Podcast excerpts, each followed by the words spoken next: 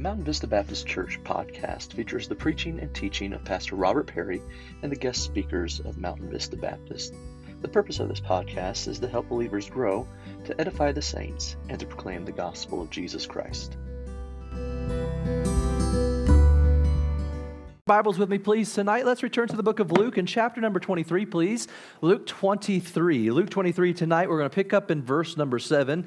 Here over the last several weeks on Sunday evenings, we've been uh, joining uh, with our Savior and uh, some of the disciples in his last and final days. We've seen the Last Supper, uh, where he would, of course, institute what we know and partake in as the Lord's Supper. Uh, he would then leave and go into the garden that night, and he would have uh, Peter and James and John with him there and they would, uh, he'd ask them to pray and to spend time in prayer. And while he's there, uh, a little further off in the distance, he comes back and finds the disciples asleep and uh, wonders why they can't tarry with him for that time in prayer. Uh, after a couple of times of that, we find that he says, no, there's no sense of trying any further. Uh, the time is at hand. And before they even reach the uh, gate of the, of the garden, Judas and the, and the soldiers and those that are there uh, to arrest him and uh, to betray him are there. Judas betrays him with a kiss and all the events that take place there. Peter, of course, uh, uh takes his sword and trying to defend his, the Savior, uh, cuts the servant's ear off, and Jesus heals him there.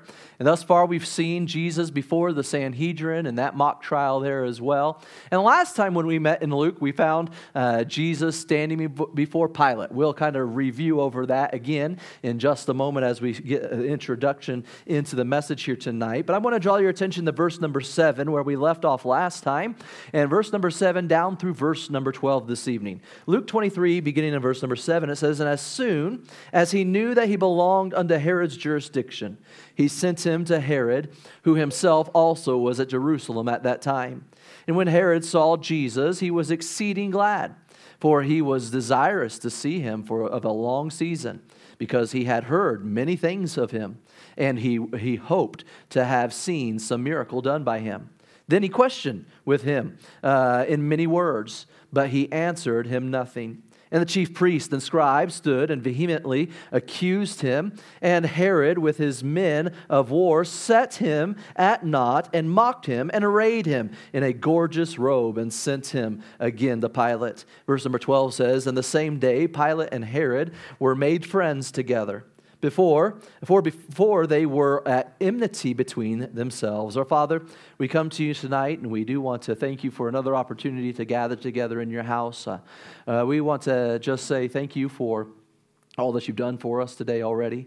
Uh, for most importantly, providing for our salvation, to know you as our Savior, to be able to have a relationship with God our Father, to know that the Holy Spirit indwells us and guides us in everything and every, every day that we, that we live on this earth. And so, Lord, as we consider uh, these last days before your death and, and, of course, ultimately your resurrection that provided for our salvation, Lord, we praise you and thank you for it. Lord, would you help what we've, uh, t- to take what we've heard already today, help us to live it and to apply it to our lives, as your word says, that we might be doers of your word and not hearers only. But Lord, as we take time to ponder what you've gone through, so that we might be able to have life and life more abundantly. Lord, would you just uh, be honored and glorified? Would you be magnified and lifted up? Would our hearts be in tune with, uh, with uh, who you are and what you've done? I think of as we practiced in choir practice just a bit ago and some of those songs that we are preparing for Christmas and considering you coming to this earth, uh, wrapping yourself in, in flesh, in human flesh, so that you might be able to be our sacrifice for our sins. Lord, help us to never forget and never lose the wonder of how great and mighty you are. So, Lord, would you be honored and magnified and your will accomplished tonight as we study? we ask these things in Jesus' name. Amen. The long, difficult day, last days of Jesus are continuing, of course, before us. He's already, as we said, he's been betrayed by his friend. He stood before mockery and deceit and a, and a, a a legal trial before the Sanhedrin. He was brought before Pilate in the very early uh, morning hours. And while he was being examined by Pilate, even, we've already seen that it was discovered that Jesus was being accused of, of uh, causing strife and stirring up trouble in all of Galilee and in all of Israel. And it was at that time when it was spoken of him being of the Galilean region that Pilate uh, knew that Herod was in town for the feasts that were taking place and the celebrations. And he said, Well, I can uh, quickly get rid of this problem out of my hair. And he said, What? Send him to, uh, to Herod, as we read there in verse number seven. He was hoping to be able to appease the Jews that had brought Jesus before them uh, so that they wouldn't be frustrated at him for not giving the verdict that they wanted and maybe be able to pin the blame onto someone else. But our text here this evening, verses 8 through 12, or 8 through 11 particularly, even, uh, it uh, offers that brief encounter that our Savior had before Herod and uh, that mock trial there as well. It doesn't offer a lot of details. It doesn't give us all the conversations, and it doesn't even give us all of the questions that Herod asked, even though it does tell us that he did ask questions. But while it doesn't give us all of the information, it does give us enough detail to understand a few things. We discover that during this time, Jesus was denied, he was mocked, and he was, uh, he was rejected in this court as he had just been previously before Pilate as well. We'll also discover that Herod, like others, was not interested in actually knowing the truth. We find that in these first few verses as well, which we'll discuss in just a moment. Yes, there was a certain novelty, if you may, about who Jesus was that attracted some attention from Herod uh, to Jesus, but there was no true desire to discover the truth about him. And unfortunately, oftentimes, I believe the same remains true today. Uh, we, we have people that are willing to maybe view Jesus from afar, or maybe if they can get some type of, as we might think of, a sideshow spectacle because of it, it piques their interest. Now, today, we live in Arizona, of course, and today was time change for everyone else in America and, uh, and all of that. Everybody was supposed to fall back. And I saw a meme on Facebook that said, Today is Benny Hinn Sunday. Everybody fall back as he's slaying them with, the, with a jacket. That type of, of a religious encounter draws masses of crowds, right? Because they want to see what's going to happen next. But it doesn't draw masses of crowds so that they might know who Jesus is. It draws masses of crowds so they can see what they can get out of it. And they can what kind of enjoyment or entertainment that they can get out of it. And while there was a certain novelty that Herod had concerning the ideas of who Jesus was, he was not interested in knowing Jesus personally. He wanted to be entertained, which we'll see in a moment. See, many view Jesus in light of his works and in his abilities more than actually understanding that he is the divine, almighty Son of God that came and dwelt among us. For many, their knowledge of Jesus is just simply reduced to accounts of others who have encountered him. They've experienced the opportunity to hear of people giving testimonies and reading about this story or that. But just as the Jews, just as Pilate and Herod had to consider who Jesus was and who he is, so must every man. And again, tonight, as we consider this, this time of Jesus before Herod now, and last time it was before Pilate, but this time before Herod, let us consider the fact of who Jesus is and take account tonight as well. Tonight, I want you to notice number one, the, the arrival in the court. As we look at verses 7 and 8 again, the Bible says in verse number 7 as soon as he knew that, uh, that he belonged to, unto, the, unto Herod's jurisdiction, he sent him to Herod, who himself also was at Jerusalem. And when Herod saw Jesus, notice what it says, he was exceeding glad. But here's the reason why he was glad. It says, For he was desirous to see him of a long season because he had heard many things of him. Now, if it stopped right there, that would seem like Herod was pretty interested in knowing who Jesus was and, and wanting to know more about him. But the last part of verse number eight gives the truth. And he hoped to have seen some miracle done by him. Here we find the reaction of Herod as Jesus is brought before him. We see a sense of curiosity, if you may, at the beginning of verse number eight. And it's interesting as we read to discover that the Bible says Herod was actually excited to see Jesus. When we think of Herod, we don't think of someone who wants to be around Jesus. We don't think of someone who's even interested at all. But Luke describes Herod as being ex- exceeding glad to actually see Jesus. But we must understand, as I've mentioned already, that this excitement of Herod was not found in the desire to learn more about him. He did not view God or Jesus as God in the flesh. He did not uh, view Jesus as being deity. He was mere, merely curious about who Jesus was and the things he had already been able to accomplish. His desire, if you may, was simply superficial. And this trend and appeal remains in our day as well. We have to admit, Jesus truly is the central figure of all of human history. It's, I mean, we can't deny it. We can't get over the fact that the life of Jesus Christ, whether one accepts him as Savior or not, had an um, enormous impact on human history. His life and presence among men, it can't be denied. And in fact, while there was a time in history where historians would try to deny the fact that there was a man from Galilee named Jesus of Nazareth, we find that there is no trustworthy and accepted historian today that would deny the fact that there was a man in the first century named Jesus. I mean, in fact, if a historian tried to even claim that to be true, eh, he would be written off immediately because, at the very least, it is proven that there was a man in the first century that was named Jesus of Nazareth. And even though that is the truth and it can't be denied, for many, yeah, there might be an air of curiosity surrounding who he is.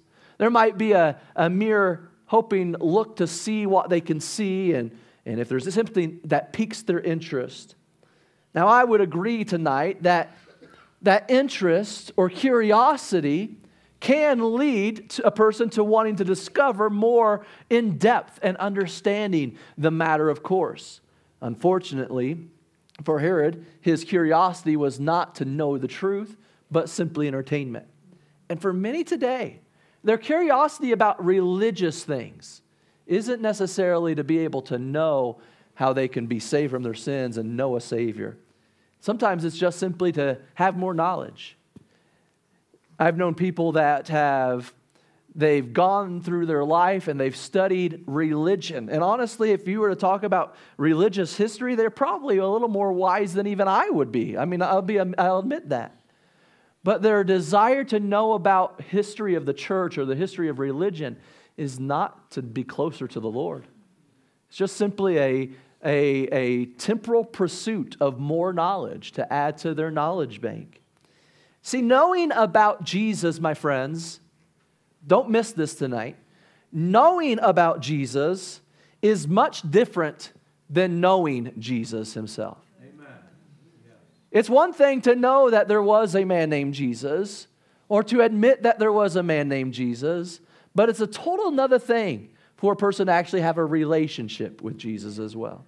I know that there was a man named George Washington that served as the first president of our United States of America. I can tell you readily, though, I do not know George Washington. I can tell you that I know that our current president is Joe Biden, but I can tell you also that I do not personally know him. And just because I have a knowledge of someone or something doesn't mean I have a relationship. And friends, we have to understand that just a simple knowledge of one does not equate to a relationship. Millions know, millions have read the gospel account, millions can even quote verses today, but that does not mean that they have a home in heaven.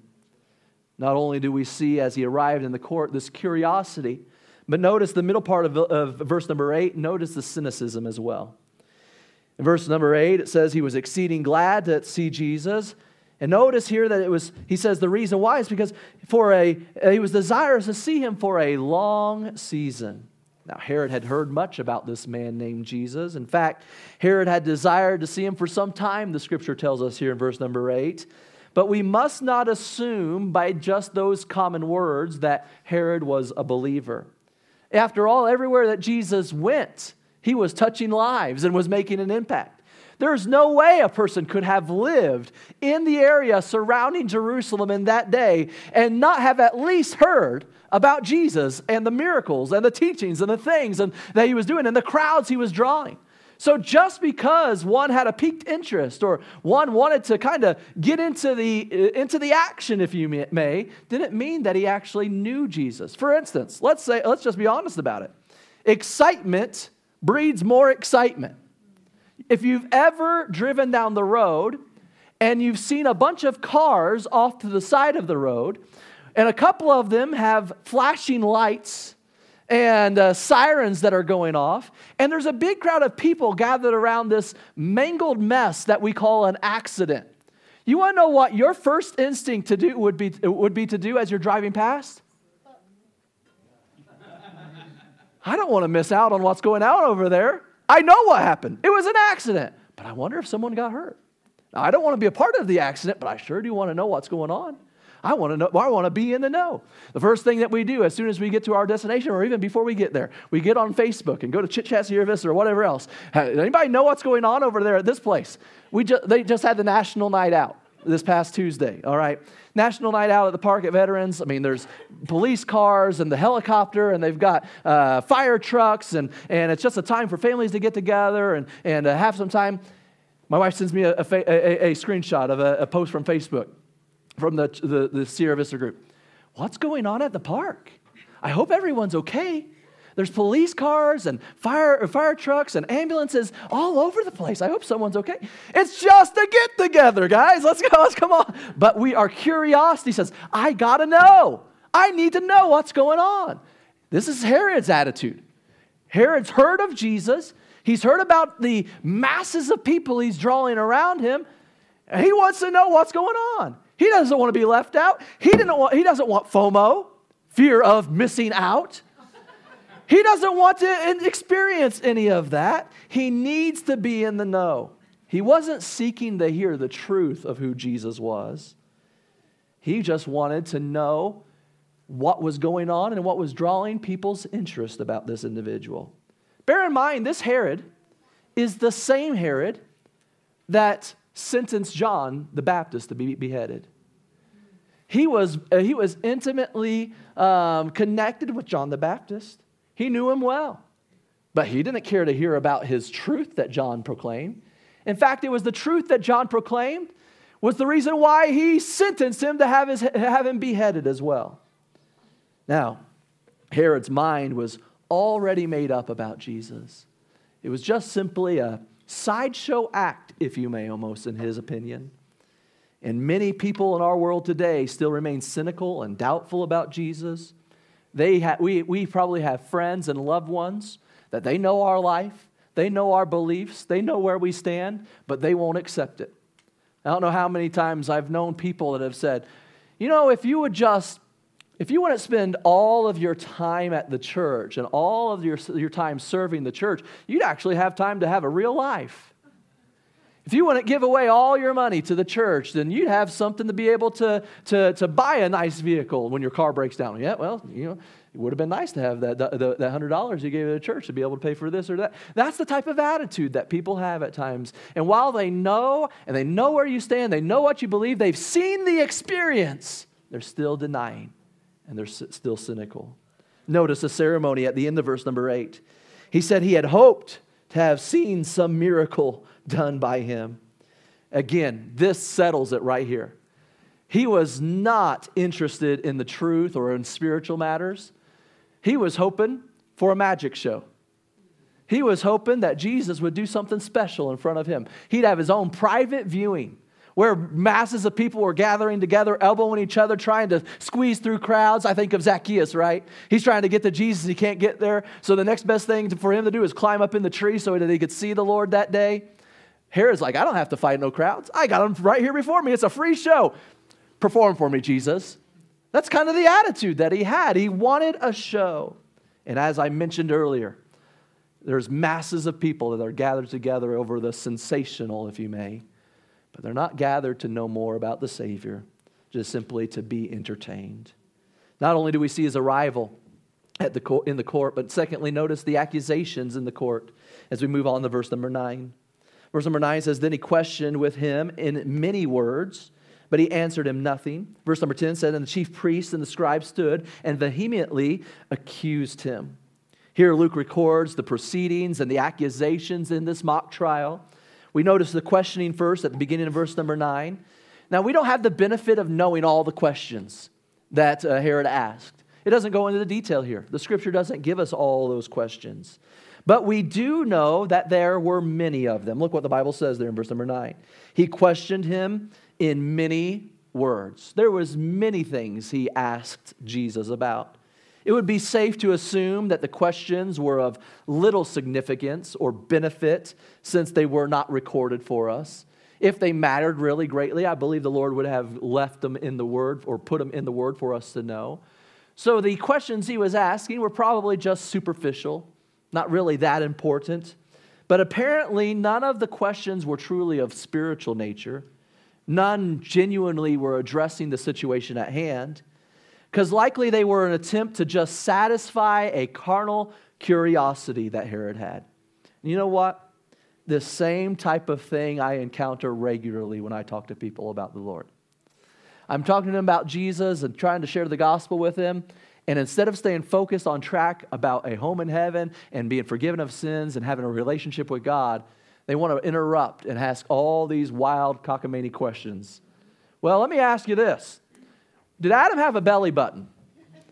Can God create a, a, a, stone so big that even he himself can't pick it up? Well, what about this? Or what about that? Well, what about this situation? Or, well, why, why can't we have proof about this? Or why did the Lord say this? Well, what about the book of Revelation here? They don't even know the, the Lord, and they want to know about the end times before all of that. And, we, and people are so bent on knowing their own way or not having their own way at times. And the questioning still goes on today. But unfortunately, most are unwilling to admit that even if they got the answers to their questions, it still wouldn't suffice. I remember sitting in my office talking with an individual for almost three hours, trying to share the gospel with them. But they were bent on having proof. The truth of the matter is, friends, if they could have had all the proof in the world, it wouldn't have changed anything because it is a matter of faith. As I mentioned this morning, Hebrews 11 and 6 says, without faith, it's impossible to please God. We see the questioning during these accusations, but notice also the quietness in the, at the last part of verse number 9. After these many words and questions are asked, it says, But he answered him nothing. Herod eventually discovered that he was, he was the only one speaking. Now, when you're questioning someone and you're expecting a response and you're not getting one, I don't know how long you go before you just stop and realize you're not going to get what you want. But it says he asked many words, through many words, these questions. But eventually it came to the realization I'm not getting an answer here. There had been no response to the countless questions that he had asked. And Jesus just stood there in silence, never speaking a word before Herod. Now, we can't know for sure, but it appears his, his questions probably were so absurd and so insignificant that they didn't even warrant a response. Now, when Pilate asked him if he was the Savior, his answers was, You say that I am. When it came to aspects of his deity and who he was, Jesus at least in those ways, answered some way. And the fact that there's no recording, actually it says that he remained silent, must mean that, uh, that Herod wasn't even inquiring about him being the Son of God or deity or not. See, the Son of God, the Savior and the Redeemer of the world, stands before Herod here. The door of salvation was readily before Herod. And yet Jesus stood in absolute silence because Herod wasn't trying to seek him as a Savior. And there can be no greater tragedy than to be in the presence of Jesus and hear a complete silence. To be in the presence of the Savior and to know nothing. Herod had shunned the witness of the gospel. He had no desire to learn and to receive the word. If Jesus is speaking to us through his Spirit today and through his word, my friends, we must admit we're blessed. Because here we are. We have the, this man standing before Jesus in the flesh, and he answers him not a word. Romans 1 and 28 says, And even as they did not like to retain God in their knowledge, God gave them over to a reprobate mind to do those things which are not convenient. See, it's, it, it's, a danger, it's dangerous to come to a place where the Lord is silent in our life. It's a dangerous thing to reject the pleading of the Savior towards salvation. Notice verse number 10 and the quarreling there in the court as well.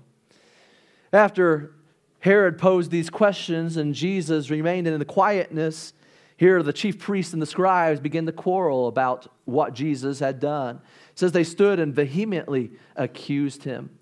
Seeing that the proceedings weren't progressing in the way that they desired and hoped for, they weren't getting the guilty verdict that they were expecting or that they desired. These prominent Jews began to bring even greater accusations against Jesus as they stood before Herod. Their hatred is just strong, and it's evident here in the scripture before us. And they were determined, regardless of what it took, they were going to get their way. They were going to see Jesus put to death and crucified. First, this, this evening, we've seen his arrival in the court, we've seen the accusations in the court. But notice, thirdly, also the apathy in the court in verse number 11. Herod it starts off, it says he was glad to see him. He was exceedingly glad, in fact, to see him. He had wondered about Jesus for quite a while now. He had hoped to be able to see some miracle. He posed some questions to Jesus. Hopefully, it would be able to spur uh, Jesus into action. Um, I don't know. Maybe, maybe Herod was asking questions about, well, Jesus, can you do this? Can you levitate? Can you, can you become invisible? You know, can, can you do something special? Maybe, I don't know. Maybe those were the questions. And that's why Jesus just remained silent. Like, really, dude? Are you serious right now? But uh, when, when, when he's not getting his way and the people aren't getting their way, they start throwing a fit, trying to find other accusations and bring. And no, notice what verse number 11 says. And Herod, with his men of war, set him at naught and mocked him and arrayed him in a gorgeous robe and sent him on his way sent him again to Pilate. Notice the reproach that our Savior stood before. Has the idea here of holding with contempt, showing little esteem, to despise, to count as nothing as they held him or set him at naught. The King of glory, the creator of this universe, stood before them, the Savior of men, God among us in the flesh and he was treated as if he was a fraud. Herod didn't get his way. He didn't, he didn't prove his, his, his deity. He didn't prove how awesome he was. He didn't do any miracles. He didn't do any tricks. He didn't jump up and down and do backflips and all that for Herod. And so said, Herod said, okay, well, if you're not going to do what I want and, and do my bidding, then uh, we'll just treat you as scum. We find the reproach that he had to endure. Notice the ridicule as well the setting that we see here, it says that they set him at naught and they mocked him.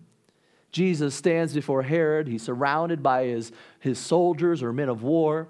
In their eyes, this man had been claiming to be a king, or at least that's the accusations that have been brought against him. He's supposed to be a man of great authority, of great power. He's supposed to be the Son of God. And yet he stands here beaten. He stands here accused. He won't even defend himself. He won't even lift up his voice in any way. And with that, they begin to mock him and they begin to ridicule Jesus, as others had already done before. He's belittled as nothing more than a foolish impostor. You're a clown in their eyes. Seeking to be someone that he, that he really wasn't. He's trying to appear to be something he wasn't. How many people in our world still today take that same stand or attitude?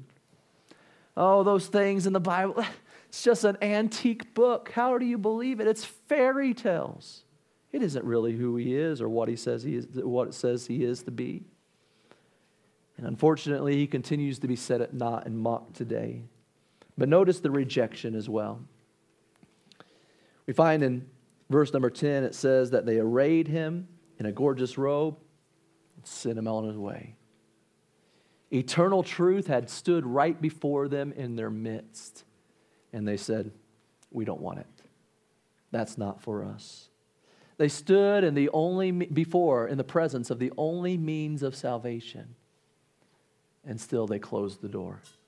In fact, they didn't just close the door, they made fun of him on his way out. Lastly, tonight, notice fourthly, the agreement in the court as well as we move to verse number 12. It says, In the same day, Pilate and Herod were made friends together, for before they were at enmity between themselves. Men who had at one time opposed each other were now joined in friendship through the mockery and through the rejection of our Savior Jesus Christ. They might have had very little in common before. There was nothing that brought them together, if you may. But now they at least shared this they, they shared a skepticism and they shared a rejection of the Savior. Hearts of unbelief, hearts of rebellion created a friendship based on depravity. We are aware of such things around us today as well. See, in our world today, it seems that inclusion is the buzzword. Everybody has their own way, and everybody, be, uh, everybody ought to be accepted, unless, unless you believe in the things of God. At that point, then no, we can't accept you. We can't include you at that point. They'll include everybody else about everything else. That is until they don't meet their criteria as well. What I think is hilarious, okay? I don't know how much you keep up with, you know, kind of things that are taking place in our world today right now, especially in like sports culture and things like that. But a man named Kyrie Irving, who plays for the Brooklyn Nets, he just posted on Twitter promoting this movie. Uh, this, I think, is a documentary of some sorts uh, about uh, Hebrew, uh, black Hebrew nationalism or Hebrew, black Hebrew belief system. I can't even remember what it's exactly called. It's the idea that, that uh, those that uh, are African American, if you may, they come from, they actually are the new Hebrews, and that they are God's chosen people. That's the idea behind it, is, is the way it is. Well, he promotes on Twitter this movie or this documentary about this belief. He, he considers himself to be of that type of belief system as well. The movie is anti Jewish from beginning to the end, filled with anti-Semitism. And uh, because of that, uh, everybody's up in arms about it now. Everybody's throwing a fit about uh, the fact of the stance, promoting this type of a thing. He's even been suspended from his team because of, of promoting this, this movie on, on Twitter and such. See here, you, you can have all, you, you, you're free to express yourself and to be who you want to be and who you are until it goes against their agenda or what they seem to be fit or right at that time. And then they turn your back on you, and cancel culture is strong. But I can tell you one thing they will all unite about. If they don't believe in God, they will all unite to attack the things of Christianity. It happened here with Pilate and Herod. It, it happens still in our world today as well, my friends. See, these two were united in their hatred, in their opposition to the things of God, to the, to the things that was being promoted here. A lost world has heard the rallying cry to come together against Jesus and those who follow him. I don't know if you know this or not, but they, there are groups out there that would say that religious, conservative groups like our church here are to be considered terrorist organizations. Because, because they just will not accept who Jesus is. We are not serving, though, my friends, we are not serving a has been. We are not serving an impostor. We serve the King of Kings and the Lord of Lords. And regardless of who accepts him or whether or not it's popular in culture or not, every knee will bow and every tongue will confess that Jesus is the Savior of the world. And as I mentioned, I believe it was even Wednesday night, we either have the opportunity to willingly and humbly accept Him now, or we will be forced to accept Him then. And that acceptance will be totally different. It will be just a recognition as we are cast off to our place of punishment for eternity. Jesus stood before Herod, yet Herod did not believe. He was in the presence of the Savior, and yet he denied Jesus, ultimately mocking him and ridiculing him. Many still do the same thing today. But I'm so thankful for the day that I stood before the Lord and called upon his name. So thankful for the day that I humbly bowed my heart to him. I repented and embraced Jesus by faith as my Lord and Savior. He saved me that day, and I'm secure in him. And regardless of what takes place in this world around us, that doesn't change the fact that Jesus is mine and I am his. And I pray that that is true for you tonight as well. I know it's a Sunday night, e- eh, Sunday evening, and you're here on a Sunday night, probably for a second time for church again. However, at the very least, let it be a reminder that all men and all women, all boys and all girls, are going to have to come to a recognition of who Jesus is. From the most prominent to the least, to the wealthiest to the poorest, to the most talented to the ones that seemingly have nothing going for them, it doesn't matter. Every single person has to decide what they're going to do with Jesus. Have you accepted him today? Have you trust him as, trusted him as your personal Savior? If He is speaking to you through His Word and through His Spirit, then we are blessed beyond measure. We must remember that.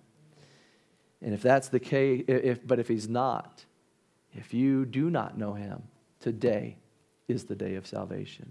I can invite you to stand to your feet with me here tonight.